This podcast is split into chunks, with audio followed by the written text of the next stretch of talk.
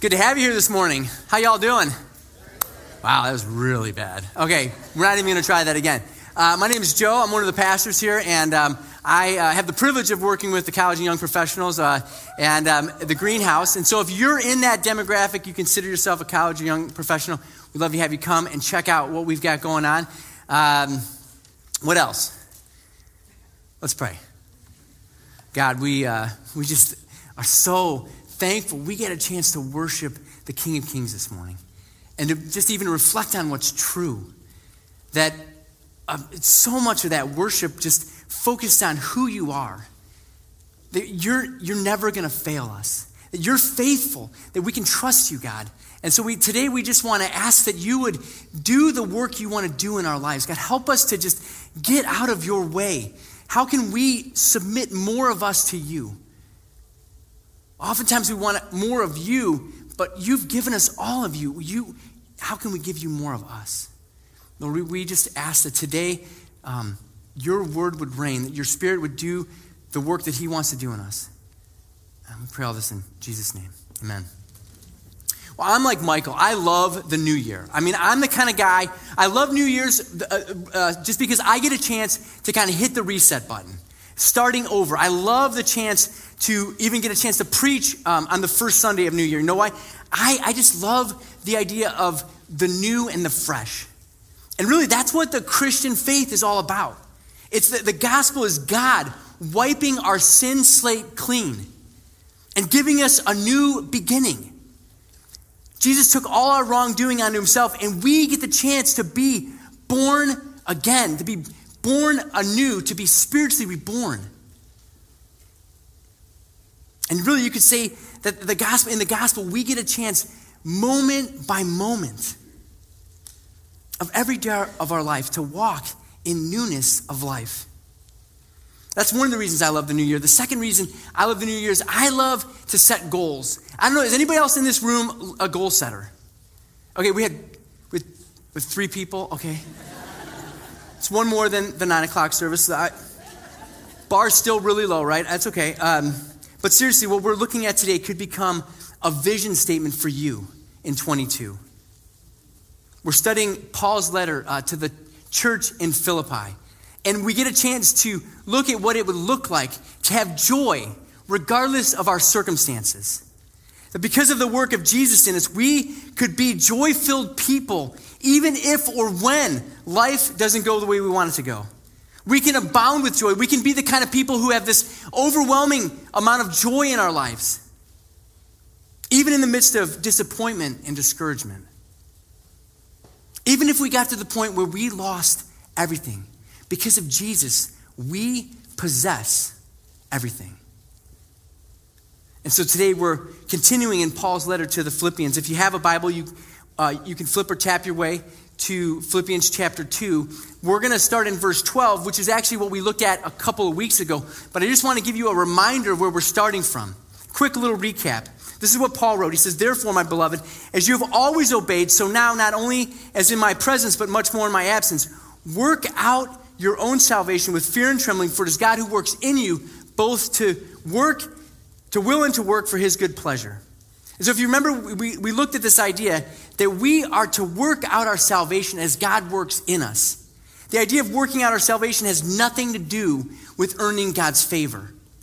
Instead, it's all about living out the salvation that's been given to us in Jesus. It's really about uh, uh, uh, living out the salvation that we have in our daily life. And as we live out or work out our salvation, we become more like Jesus. To put it another way, our responsibility is to live in such a way where we're aligned with our salvation. The gospel has such an influence that it penetrates into every nook and cranny of our worlds. And so God is the one who works in us to do both the saving and the sanctifying of the follower of Jesus. It's His work to open our eyes to the gospel and to help us to grow up to maturity in Christ. And so Paul said all of that, and then he said this live out your salvation, for God works, for it's God who works in you both to work and to will for his good purpose. That's where we left off. this is where we're going. Today we're going to look at the Apostle Paul. He has three things, three, three thoughts that we're going to look at, and they're all connected to the gospel. And so we're going to look at that starting in Philippians verse 14. Paul writes this. He says, Do all things without grumbling or disputing. And his first thought is this the gospel silences grumbling and disputing. If you wanted seven words to frame your 2022, here they are do all things without grumbling and disputing. We live in a world that's filled with grumbling and disputing. And it's not just the world.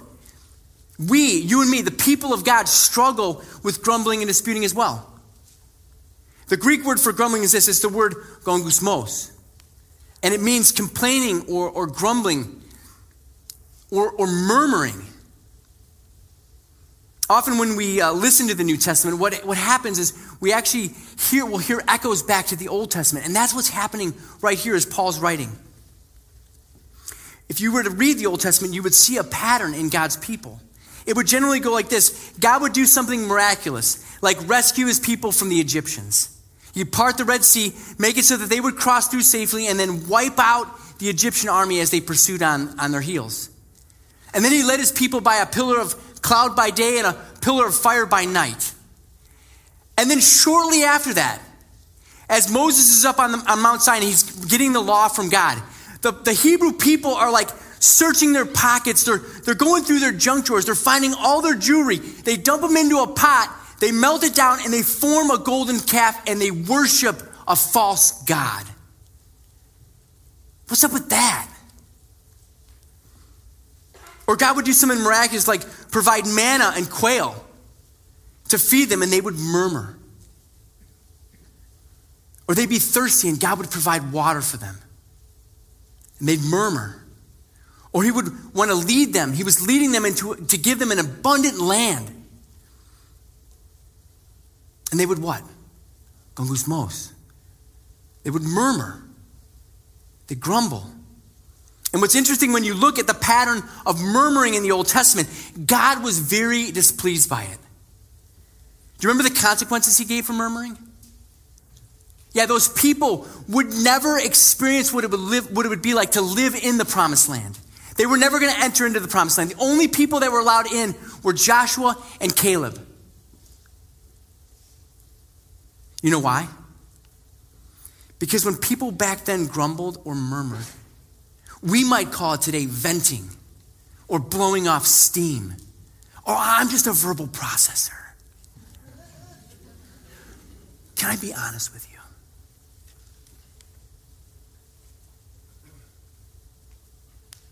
But God looked at it as a direct assault against his sovereign work in their lives.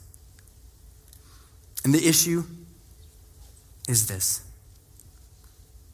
do we trust him? Is God really good? Does God have my best in mind?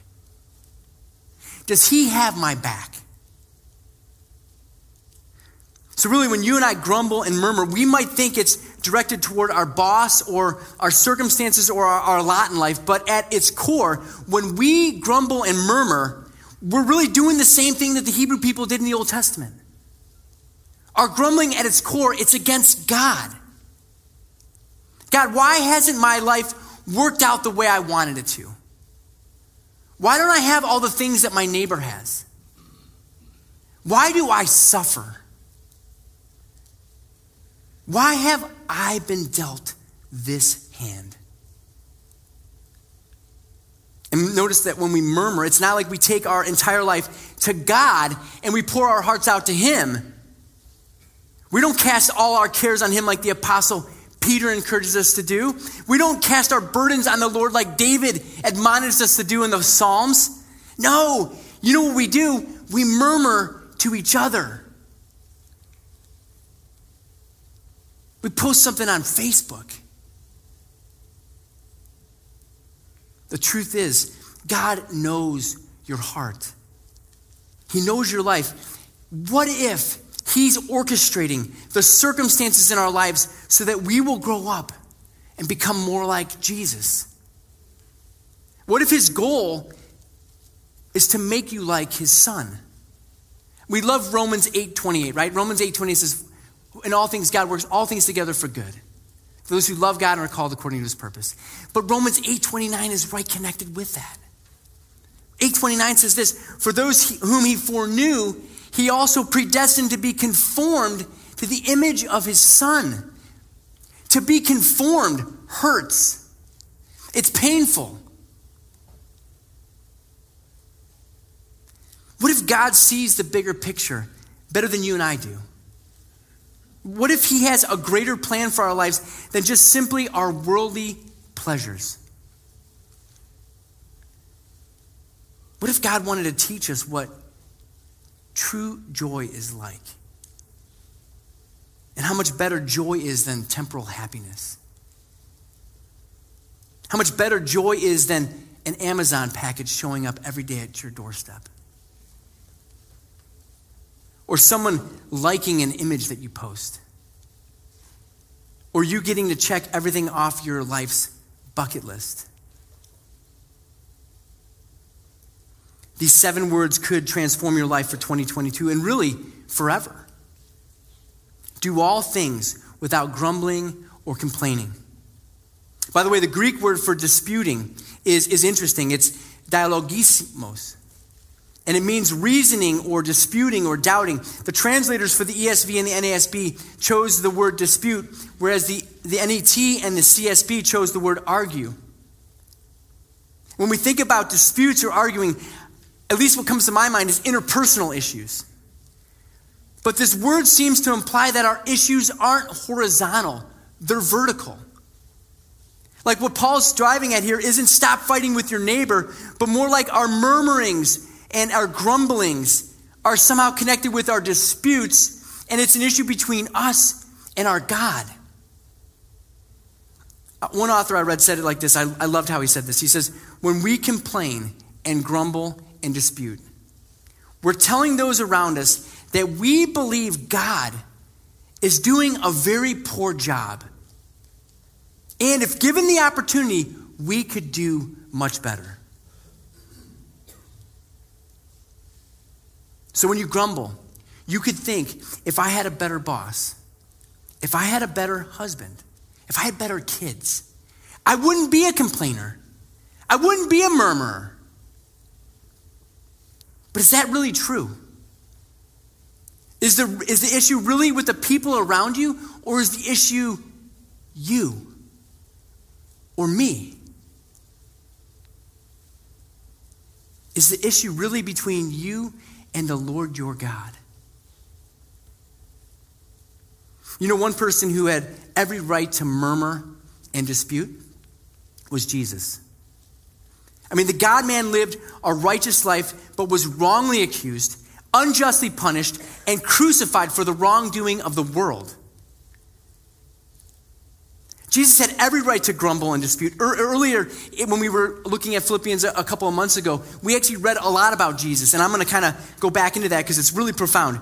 Paul said this He said, Have this mind among yourselves, which is yours in Christ Jesus, who, though he was in the form of God, he didn't count equality with God a thing to be grasped. But he emptied himself by taking the form of a servant, being born in the likeness of men and being found in human form, he humbled himself by becoming obedient to the point of death, even death on a cross. Jesus emptied himself. He took the form of a, a slave. The creator God of the universe came to serve us. God the Son became Jesus the baby he submitted himself, he entrusted himself to his Father. You, and you might think that in Gethsemane, when he was wrestling with the agony that was to come, that he might have been on the verge of murmuring. But there's no way.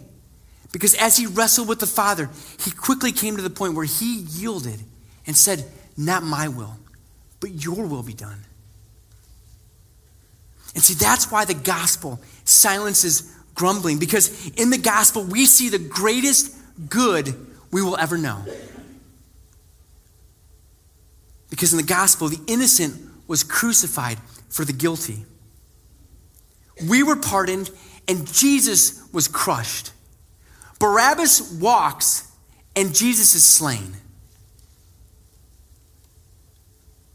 And we're given the greatest gift ever forgiveness of sin, eternal life, reconciliation with God forever.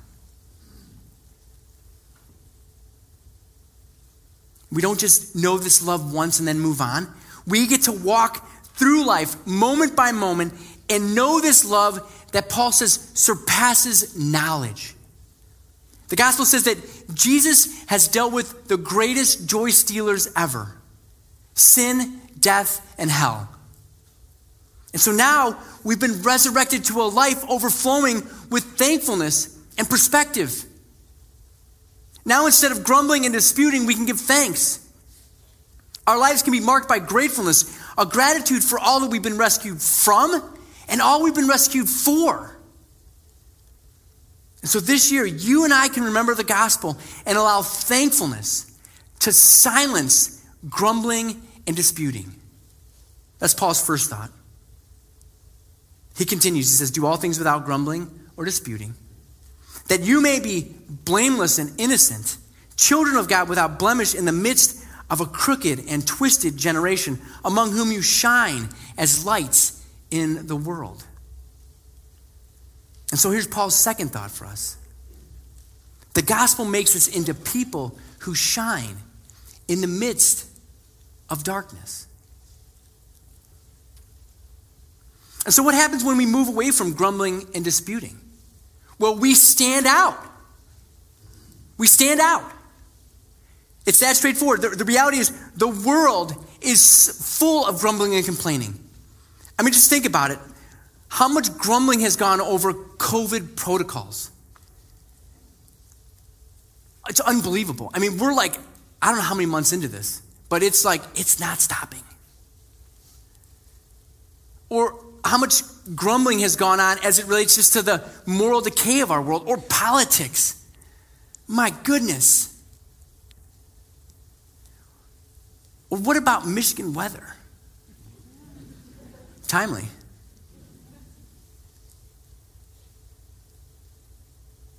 I'm not saying that you can't be concerned or even grieved by what's going on, but it's what you do with it that makes all the difference. So Paul's directly linking your actions with your influence in our world. And the influence we're talking about isn't having more people join your social justice movement, your club. It's pointing people to Jesus and their need for the gospel. And so, as God works in you, you move from grumbling to thankfulness, and people notice. You stand out. Paul says you are blameless and innocent. And then he says that you are children of God. This is an identity statement. When we read the Bible, it's critical, especially if you're new to the faith or if you're just here and you're kind of exploring the faith, that you see this. You don't become a child of God because of something you've done. You don't stop grumbling and then God's like, oh, now you're my son or my daughter. No. You become a child of God because Jesus makes you a child of God. It's all based on what he's done. And it's out of your true identity as a child of God that you live out your faith, that you actually live out your life. And so, what makes being a child of God so amazing? I just wrote three things down. The first, the first one is this your position is secure.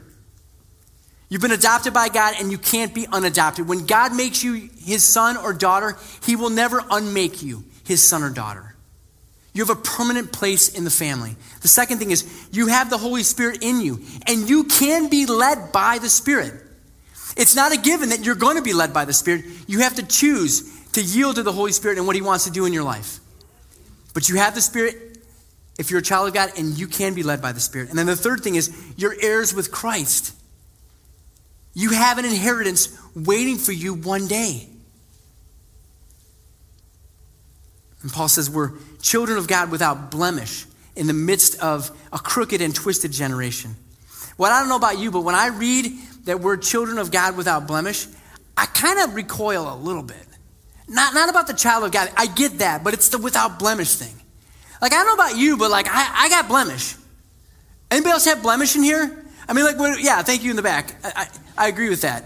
Uh, I know him. Um, but what, when I think about my life, I think I've got a lot of blemish. I think about the fact that I struggle with sin and that I, I've got this, I'm weak. Like, I know my flesh is weak. And then I think about what Paul wrote. Paul wrote, he said, remember, he said, I don't do the things I want to do, but I end up doing the things I don't want to do. I'm like, I get it, Paul. I'm on the same page with you. And so, what that leads me to think is the blemish, the reason I'm without blemish is again because of Jesus. It's not because of me. And that moves us to think differently about the crooked and twisted generation. Because the only reason we aren't lumped in with them is again because of Jesus. And see, what, I, what we want is we want that to motivate us, to motivate us to do all that we can to help those who are outside of Christ to become Christians. And so over and over again, as we as we've walked through this letter, we see God as central to salvation. We see God as central to spiritual progress. So God works in you so that you can live out your salvation. Look at how Paul puts it among whom you shine as lights in the world. The Greek word for lights is this word phoster, and it means a star or radiance or a luminary or a light. And so that is one of the reasons God intervened in your life so that he could raise you up and put you as a luminary on display to shine brightly in a world filled with darkness. And so just don't we, we don't want to get the wrong impression. The world isn't darker today than it was in the first century. I mean, Mark made it really clear. There was a, a king, Herod, who killed a whole bunch of babies. There, there's a great amount of darkness that has gone on for all time since the fall. But that's where you and I come in. God has placed beacons all throughout the world, pointing the world back to Jesus. Now, I, I um, had a friend that shared this story with me about going uh, cave diving. They call it spelunking. I love that word, spelunking. Do you want to say it? Spelunking. Yeah, there you go. Good for you. And and so the thought of me of me for me going into a cave kind of creeps me out. You know, like the idea of climbing between rocks. I have this like phobia that I'm going to get stuck and they're not going to be able to get me out. And I'm just going to be wedged between a rock. And so I, am not doing it. But anyway, he, he shared this story with me about a time that he went with his family on a tour of a cave. And before the tour, the tour guide asked them to put all their lights away, like phones, all the artificial lights, you got to put them away. And he took them down into the, the bowels of the cave. And while they're down there, um, there's like artificial lights on, and then all of a sudden they shut the lights off. And he said it was so dark, you put your hand up to your nose and you couldn't see anything. You know, a lot of times when we're in darkness, if you wait a little bit, like some light comes in and your eyes adjust and you can see some. He said, never happened. And his wife was standing next to him, and she's, he started to feel this arm kind of clamping down on his. And he started to feel her fingernails kind of digging into his skin. She was feeling anxious. And so he reached down and he just hit the, the button on his watch for his light. And it lit up the entire cave. That's what God wants our lives to be like. Light shines brightest in the midst of darkness. Now, I purposely skipped over a phrase there, but I wanted to go back to it. The phrase is in the midst. We're crooked, we're children of God without blemish in the midst of this crooked and twisted generation. I believe that's our challenge as a church to be in the midst. Many of us have great relationships with other Christians, but we really aren't in the midst of the lostness of the world. What would it take for, for you to live in the midst of this lost world? Well, I was thinking what it would take is it would take us being strategic and purposeful. Uh, many of us are very strategic when it comes to the business world that we're in or, or other avenues of life. We're very purposeful about how we plan out our days. But are we strategic and purposeful when it comes to living on mission with God? Do we have strategy and purpose as it relates to how are we going to connect with our neighbors? How are we going to connect with our coworkers? What if this year you decided I am going to be very intentional with the people I work with? Like, I'm going to get to know them better. I'm going to go out to lunch with them. And I'm going to talk to them about important things, like, like spiritual things, or even there's like what makes them tick.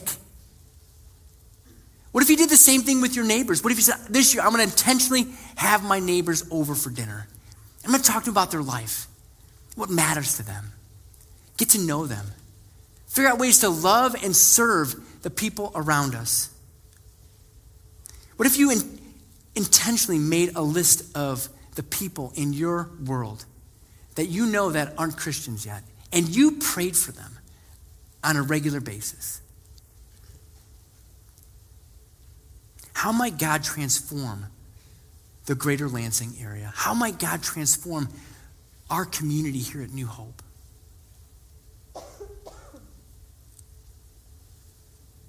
Just for clarity, this isn't an extroverted or introverted thing. I know I've mentioned that in the past, but when you look at the New Testament, there's great examples of all kinds of personality types being intentional about the mission of God. And just as another quick aside, it's interesting that we complain about the condition of the world and yet we have the answer to the world's greatest problem. The way the world answers the problem is like Thomas Rhett says it ain't nothing that a beer can't fix. The way that God answers the problem is he sent his son to the cross to make a way for sinful man to be reconnected with the holy God. So instead of grumbling, let's be intentional about loving and serving people and then opening up our mouths and pointing people to Jesus. The gospel makes us children of God and then moves us to be bright luminaries in dark spaces. Which leads us to our final thought from Paul for today, and it's we read it in verse 16. Paul says, Among whom you shine as lights in the world, verse 16, holding fast to the word of life so that in the day of Christ I may be proud that I did not run in vain or labor in vain. So, Paul's final thought for us is this We do all things without grumbling and disputing. We live as blameless and innocent children of God without blemish. We stand out as lights in a dark place by this reality. We hold fast to the gospel. All this happens as we hold fast, Paul says, to the word of life. This is the how. The gospel is the how. The Greek word there for hold fast literally means to hold upon or to fix our attention upon something. And so, what Paul is he's telling us is that we need to fix our attention on the word of life. Now, I've already, pl- I've already played my cards. When I think about what the word of life is, I think gospel. But I'd be willing to argue, I'm sorry, I'd be willing to agree that all God's word is useful for helping us grow up into Christian maturity. So, if there's any way for you to fix your eyes on Jesus, whether it's holding to a specific promise that God's given us or it's the gospel truth, go for it. You know, the more you think about something, the harder it is to stop thinking about that thing. Like if I put a pink elephant on the screen and then told you to not think about the pink elephant, you'd have a pretty hard time not thinking about the pink elephant. Right? And if we were to not think about the pink elephant, it'd be really hard to not think about the pink elephant later today or down the road because that pink elephant just gets stuck in our mind because we think about it. We kind of fixate on it.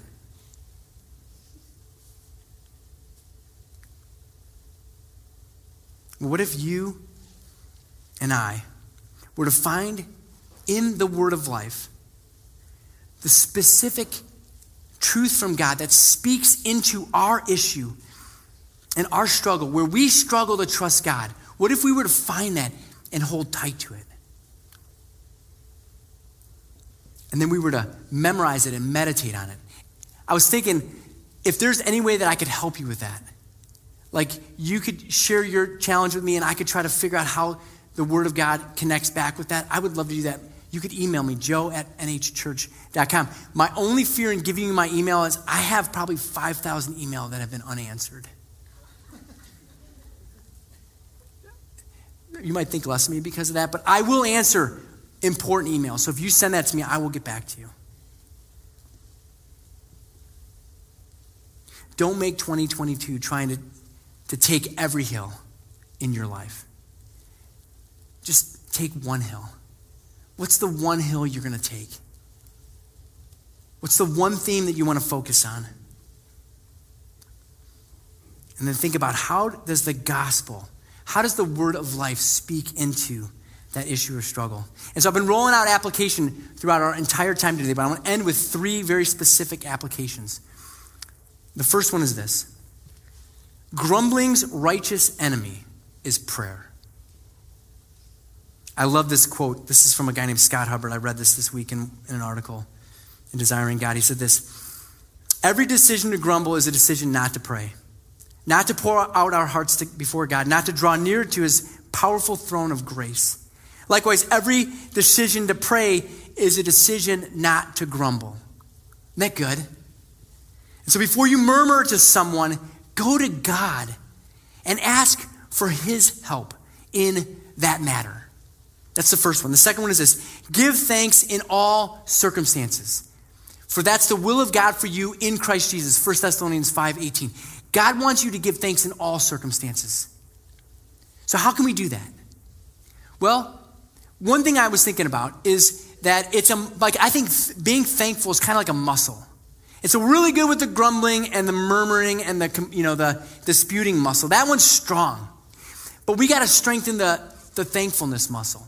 And so what we need to do is we need to practice thankfulness. And so what I've been doing is I, I don't, I'm not really a journal, journaler by nature. You could probably know that by not answering 5,000 email. But what, I, what I've been doing is I just take a couple minutes every day and I just write down things I'm thankful for. And I kind of turn it into prayer to God. And so my encouragement would be for you to do the same thing. Take three minutes in your day and just jot down the things that you're thankful for. Turn them into prayer to God. And then bring those to the table at night and just share one thing as a family that you're thankful for. Gotta, gotta get those muscles strengthened, those thankfulness muscles. It's a discipline, so we need to develop the discipline. And then the last application would be to hold fast to the word of life. Hold fast to the gospel. I love being redundant about that. Scott Hubbard says this one more quote. He says, Because our grumbling relies on a false interpretation of reality, we need God to reinterpret our circumstances for us. I'm going to read that again. That is so good. Because our grumbling relies on a false interpretation of reality, we need God to reinterpret our circumstances for us. Therefore, as Paul tells us, we put away grumbling by holding fast to the word of life.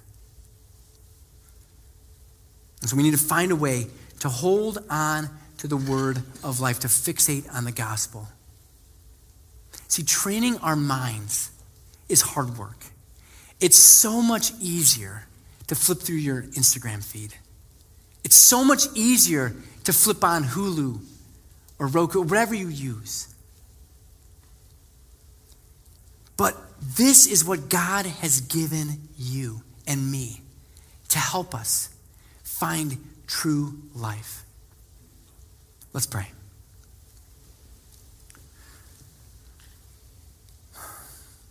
God, we just echo all the things we've talked about. God, we, we are so thankful this morning for Jesus. We're thankful for the truth of the gospel. We're thankful that